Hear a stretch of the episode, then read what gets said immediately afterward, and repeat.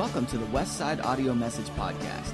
We hope you enjoyed today's message, and if you're looking for more ways to connect with Westside Assembly of God, feel free to check us out at www.westsideag.org. You'll find all the information about our service times, upcoming events, and opportunities for you to plug in and get connected with Westside Assembly of God. Additionally, you'll find a complete online archive of all of the previous and current messages absolutely free of charge.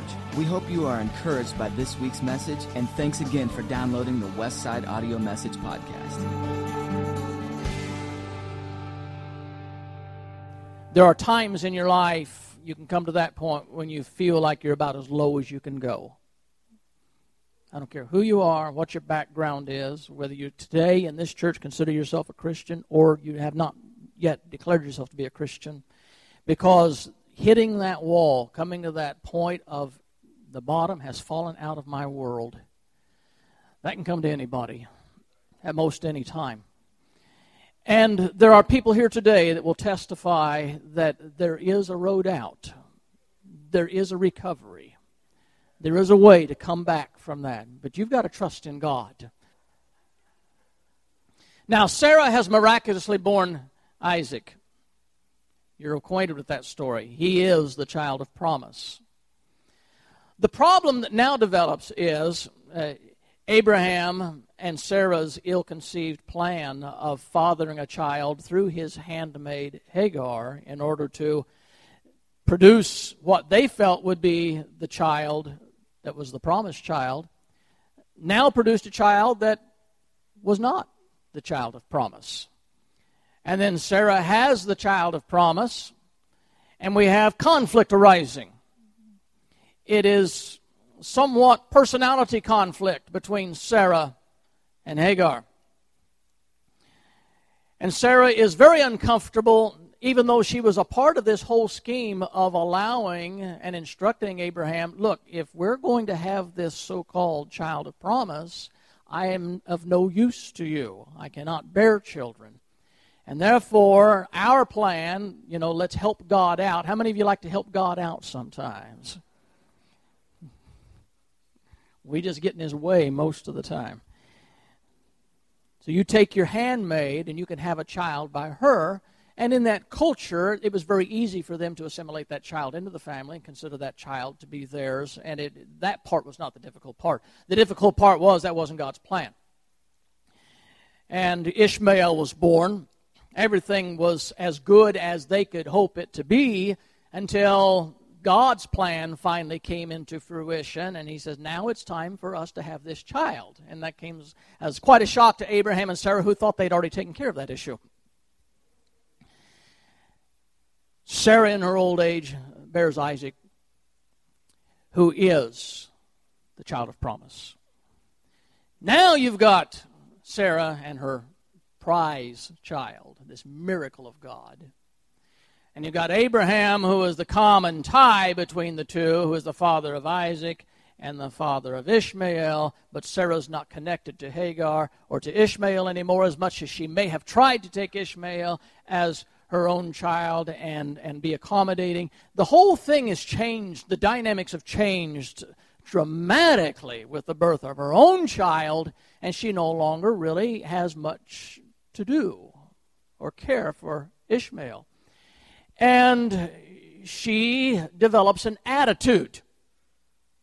It just comes to the point where she thinks that Ishmael is picking on her child. You know how mothers are. And she goes to Abraham and makes the demands you kick that woman and her child out. She's not here anymore.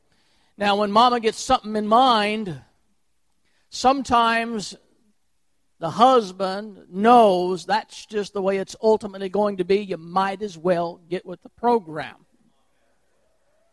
You just know sometimes that tone of voice where it's that it's non-negotiable. It is now set in stone. Deal with it. So Abraham almost with a defeatist attitude has to go to Hagar and to his own flesh and blood son and say, You can't stay. Sarah says, You can't stay. This is not going to work. and he packs them up with a few provisions. And if you can almost picture in your mind, watches as they, they have to walk out of the camp. They leave, they disappear. Can you imagine Abraham's heart breaking watching his own? Doesn't make any difference who this child was born by, it was his child. And sending his son that he had bonded with and taught the things that fathers love to teach their sons and he says goodbye. The Bible says in the 21st chapter of Genesis, the eighth verse, the child grew and was weaned, and on the day Isaac was weaned, Abraham held a great feast. But Sarah saw that the son whom Hagar the Egyptian had borne to Abraham was mocking. And she said to Abraham, Get rid of that slave woman and her son. That woman's son will never share in the inheritance with my son Jacob. Sounds like she was a little bit intimidated. The matter distressed Abraham greatly because it concerned his son. But God said to him, Don't be so distressed about the boy and your slave woman. Listen to whatever Sarah tells you, because it is through Isaac that your offspring will be reckoned. And I will make the son of the slave into a nation also, because he is your offspring, and the blessing comes to him because of Abraham. Early the next morning, Abraham took some food and a skin of water and gave them to Hagar, and he set them on her shoulders and sent her off with the boy, and she went on her way and wandered in the desert of Beersheba. Now, when the water in the skin was gone, she put the boy under one of the bushes. And she went off and sat down about a bow shot away, for the, she thought, I can't not watch my boy die.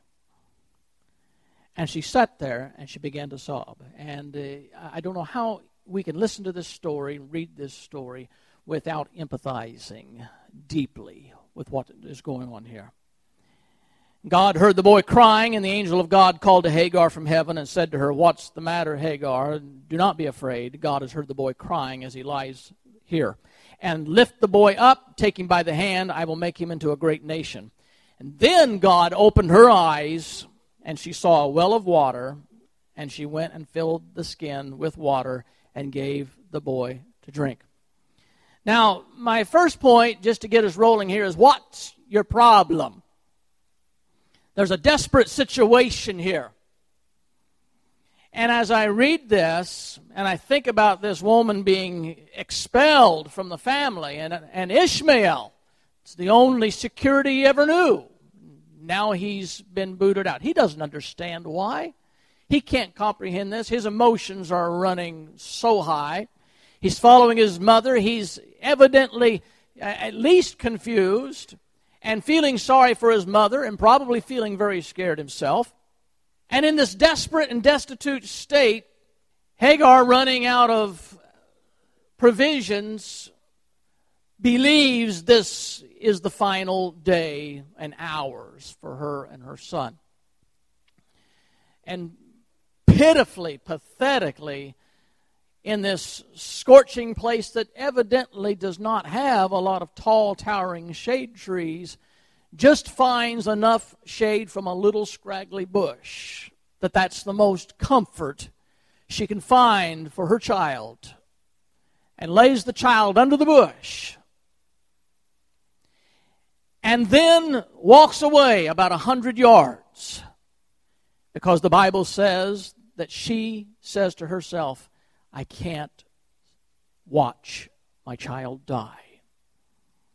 Now, that in itself is heartrending.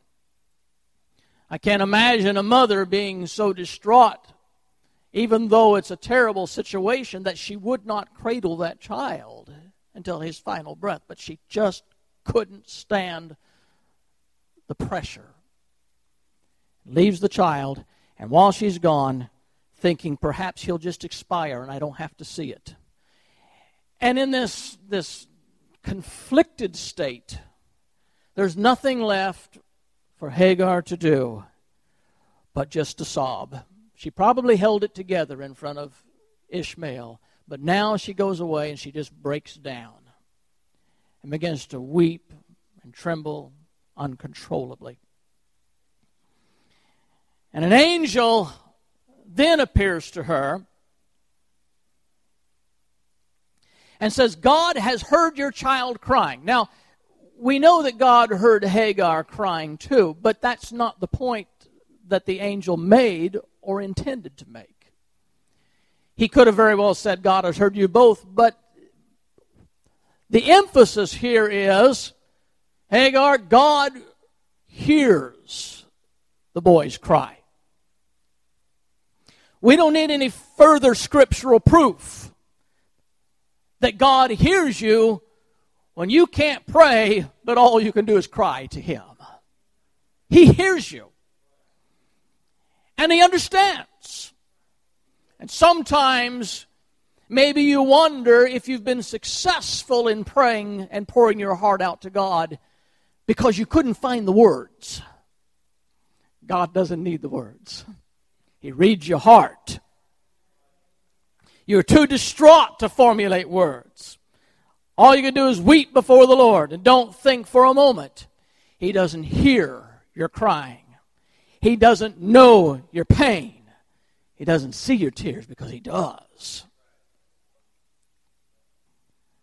What's the problem? The angel says, What is the problem, Hagar? I, I found all of the translations taking a stab at this. Pretty interesting. King James Version, as we get the these and the thous going. What aileth thee, Hagar? The NIV. What's the matter? The New Living Translation. What's wrong? English Standard Version. What troubles you? New American Standard Bible. What's the matter with you? And the 21st century PST. That's the Pastor Scott translation. What's your problem? Not that God doesn't know, but He wants you to talk to Him. Tell Him about it. He doesn't mind. He's got a good ear, He'll listen. What's your problem? Tell Him your problem. He's here to hear your cry. Point number two, and if this goes as fast as point number one, we're in great shape today. But I don't have high hopes. This is symbolic, this scene that I have created for you. This is symbolic of those times in our lives when things are so bad, it doesn't look like it can get any worse until you finally realize, oh, I, I guess it can get worse. you ever been there? And at that point, you say, Well, it can't get any worse than this, but you say it with great hesitation.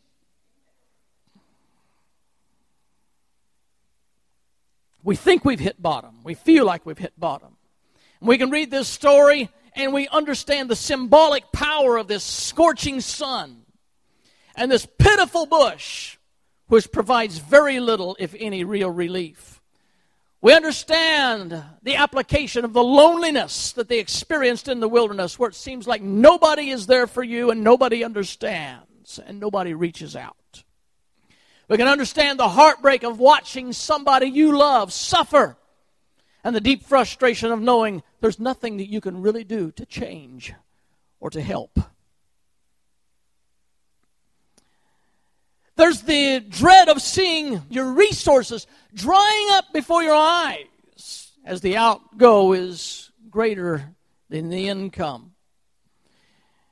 And the sipping of the last drop of water and the downing of the last crumb of bread. And knowing that without a miracle the end is near. We sympathize and connect with the emotional breakdown when they finally come to the inevitable surrender, I can't do anything. It's beyond my control. I had put up with some difficulties in one pa- church I had pastored. Ultimately, I pastored them for eight years, but it was only halfway into that time at that point. And things were so rotten in that church and there's such a, a network and a maze of corruption. And, and, and if anybody's surprised, I didn't know that was in church. Did you know there's people in church? Anywhere you find people, you find things, circumstances, and issues. And my wife and I had stood strong through the battles and the trials in that church. We had been attacked and accused, maligned, and we just took it and took it and took it and tried the biblical prescription of just thanking God for the trials. That only works so long sometimes. Until finally, one woman came knocking on my office door, and she came in and sat down and just cut me to ribbons. And when she got done and she left, and I closed the door behind her and I checked the building and there wasn't anything there, I went in my office and closed the door and I lost it. And I was groaning like an animal. I heard sounds coming out of me I never knew that I could make. And somewhere in the midst, midst of all this bellowing and blubbering, I remember trying to tell God, I've had it. I can't take it anymore. I can't do it, God. I've put up with this for four and a half years. I can't. I can't. I'm telling you, God, do you get it? I, I'm not saying I won't. I'm saying I can't. It's over. I'm done. I got up on Sunday and I told the people, I don't know where I'm going to find the, pre- the power to preach another sermon in this church. I'm finished. And they gathered around me and they prayed for me. It was a moment in my life when I realized I had literally come to the end of myself. I guess I had been running on some of my energy, or at least thinking I had to run on my energy. But God taught me a lesson in this. There's more to the story, but that's not my sermon today. God taught me a lesson in this that I will not forget as long as I remain sane. And that's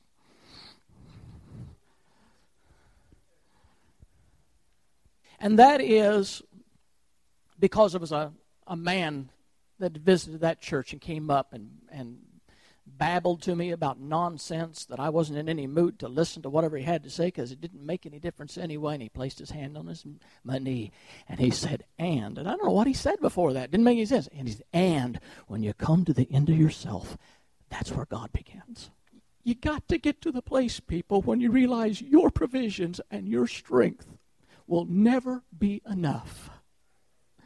Some people who have never come to God, it's because they don't think they need God. But you need a wilderness experience in Beersheba to realize that what you have can run out. You got a bank account, it can be gone next week. You've got your health, the doctor can tell you tomorrow things are going downhill for you. You've got your family, you don't know how fragile that family is. You got your mind, we can all lose our mind in a moment. What do you have that'll really carry you through? And if you can come to the understanding right now, today, I need you, God, without having to be taken to that point of desperation where you finally say, Now I get it. I can't do this by myself, can I? And God says, I've been trying to tell you that. And you can have this experience where it finally comes to the bottom and say, Now, God, I surrender. I've got to give it to you. Then you'll understand what Hagar was going through. This story can be the story of the sinner who's so far away from God that feels the doom and the hopelessness of their own lostness it can be that crisis moment in their life when they thought everything was going well until they finally hit that one circumstance they can't do anything about. And they start crying out, God, where are you? I think I need you now. This can be the story of that sinner that cries out in fear and in pain and wondering, is there really a God up there who hears and cares and understands? I want to tell you, if that's the case, Jesus came for you. He came to seek and to save that which was lost. He leaves 99 sheep in the fold and he goes after one that has gone astray. His specialty is redemption. He can save to the uttermost. That's the good news for you. This can be the story of the backslider who has lost hope of ever finding God's favor again.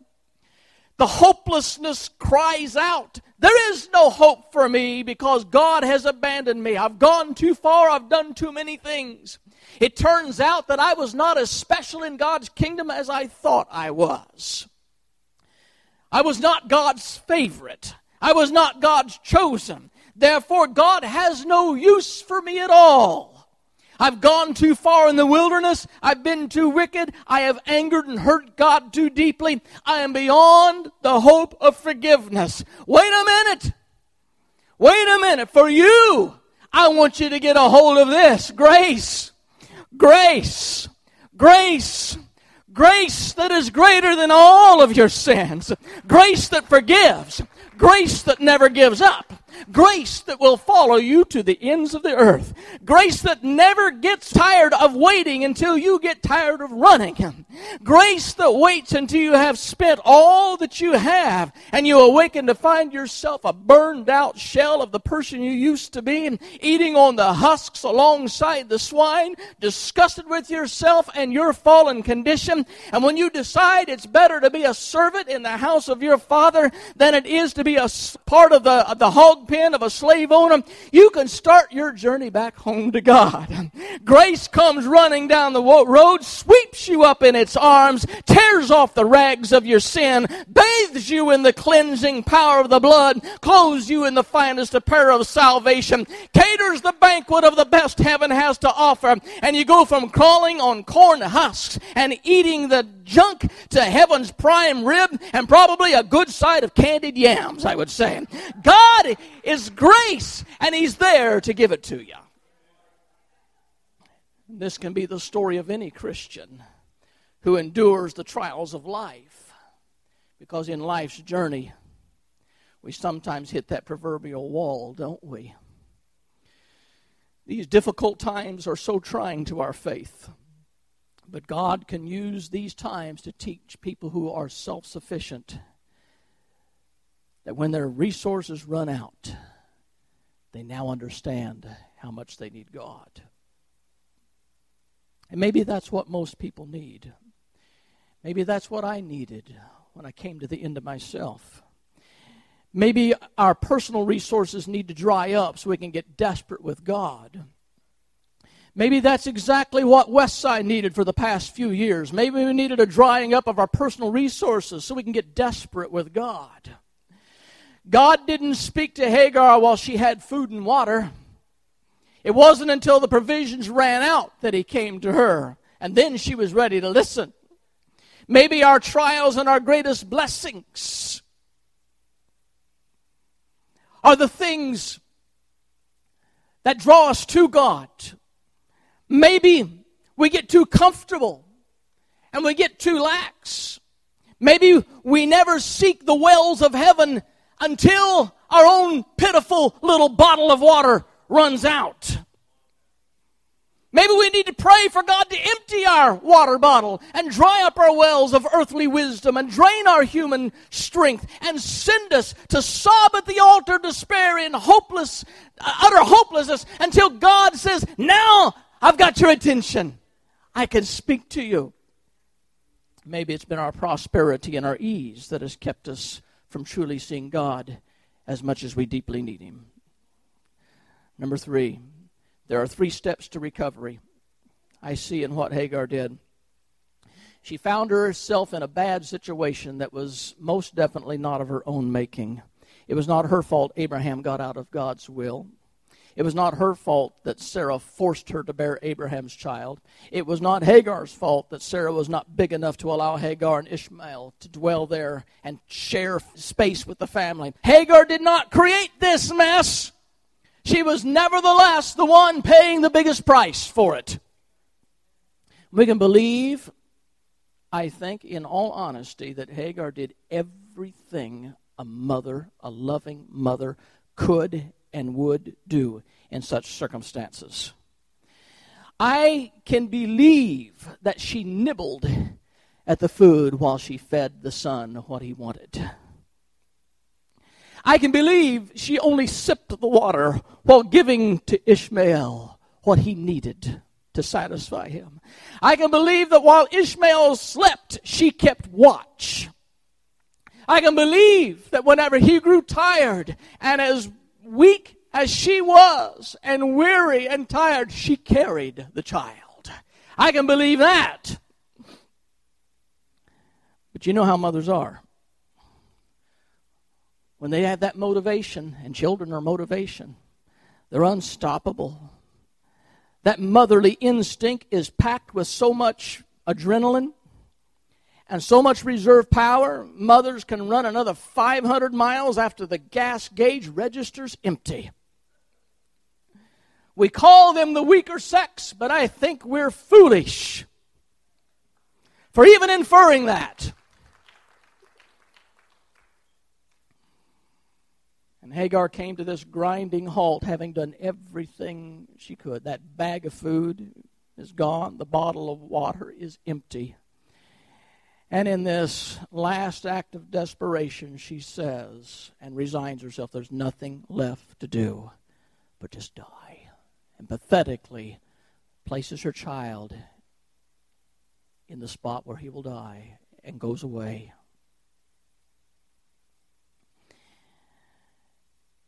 The first thing you have to do, you have to learn to abandon your plans. I can say it another way give it up. Surrender. I love that. I love that old hymn we used to sing sometimes when we had the altar calls. I surrender all. Because you can't come to Christ until you have the attitude that you don't come down here and say, I, I, I, this sounds pretty good to me. I want to make you a business partner in my life. God's not interested in being your business partner in life, He wants to be the Lord. I surrender all. When you come to God, Lord, my plan is yours. My career is yours. My family is yours. My life, my body, everything I have, my bank account is yours. Everything, God, belongs to you. I surrender all. Abandon your plans. That's the path back to God. Buy into His plans. The second thing that Hagar had to do, and what we should do, is learn to tend to your responsibilities.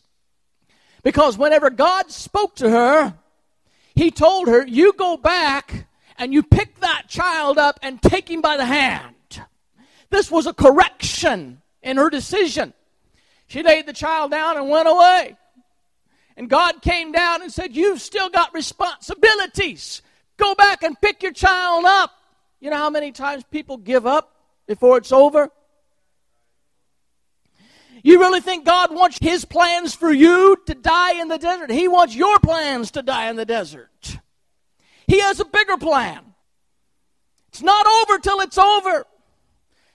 People give up before they've had their last at bat in the bottom of the ninth, and all kinds of things can change up to that point. There was a lady in Georgia whose husband was terminally ill. Finally, the day came when she called the funeral home and said, You can come and pick my husband up. They arrived and said, Where is he? She said, He's out on the back porch. Well, they went back on the back porch and he was sitting up there rocking, and they came back in and said, Well, he's not dead. She said, Have a seat. He will be in a minute. We just kind of jump the gun sometimes. We're too quick to give up. We think we know what's inevitable. But God wants you to attend to your responsibilities until the end, until He says it's over. We can't abandon the child. There's still life in that child. What is she thinking? There's hope when there's breath. Smoking flax he will not quench, and a bruised reed he will not break. There's still hope. Doesn't matter how low the fire gets and the ember gets, and how wounded the reed is, there's still hope. Faithful to the end. Don't quit. Do what you can and leave the rest up to God. And then the final thing is hold on to the promise. And God said, and go pick the child up, take him by the hand, and I'm going to make him a great nation. Hold on to the promise. For Hagar, that was the promise. Now, that's not God's promise to you. He didn't promise to make a great nation of me. I'd love nothing more than see this world populated, populated with nothing but rookses. It'd be perfect. But God didn't give me this promise. Well, I don't know if that'd be such a good idea or not, come to think of it. But He gave that promise to Hagar. And in all of my ministry, I can honestly say to you, I cannot think of one specific promise God has ever given me. That He came down and told me, now, here's what I'm going to do for you. And so I held on to that promise, and I've seen that I, God has never done that to me. If He's done that to you, then you probably got more than you deserved, and I missed out on one. He didn't do that to me. But I've got enough promises for his children. Enough of the promises that apply to everybody. I don't need anything else. I know he promised to build his church and the gates of hell would not prevail against it. I know that. I know he's coming back again. He promised it. I know that, and that's good enough. I know greater is He that is in me than He that is in the world. And I can hold on to that. I know I can submit myself to God and resist the devil and he will flee. I know in all things God is working for my good. I know that's the fact. I know I can do all things through Christ who strengthens me. I know that. Hold on to the promise. I know when I come to the cross and I accept the sacrifice that Paul tells me in the book of Romans that my sins are forgiven, God's judgment on me is lifted, and God imputes righteousness to me through the righteousness of Jesus Christ. And there is therefore now no condemnation to those who are in Christ Jesus who walk not after the flesh, but after the Spirit. I know that's the promise of God. I know that Jesus said, In my Father's house are many mansions. If it were not so, I would have told you, and I go to prepare a place for you. And because of that, I am going to come again and receive you unto myself, that where I am, there you may be also. I know that. I hold on to the promise of God. And I know when it's all over that God wins. And I want to be on that team. I remember when I was a little boy, and we would do pickup games in the neighborhood. It could be baseball in the horse pasture. It could be football in the horse pasture. You know where we had to play, don't you? We played in the horse pasture. It could be putting on our own little track meet there in the neighborhood, and around the block was once around the oval track. Set up pole vaulting in our backyard. Teams divide up into teams. And I remember standing in line as people were picking their team, and I was always picked last. God was hardening me for the pastorate. He prepares you early in life for things like this. And I remember seeing as the teams were coming together, just knowing as much as a human being can know that the way the teams were forming up, I was on the losing team. I grew up playing all the sports on the losing team. All the popular and the good kids got picked over there. I was the scrub. So when I know God wins and I have a choice of which team I want to join, it's a no brainer. I spent my life playing on the losing team. I want to play on the winning team. I don't want to play on the team that's going to lose when Jesus comes back and all things are put under his feet, and I'm going to be in their background saying, I got picked on the winning team today. Bow your heads.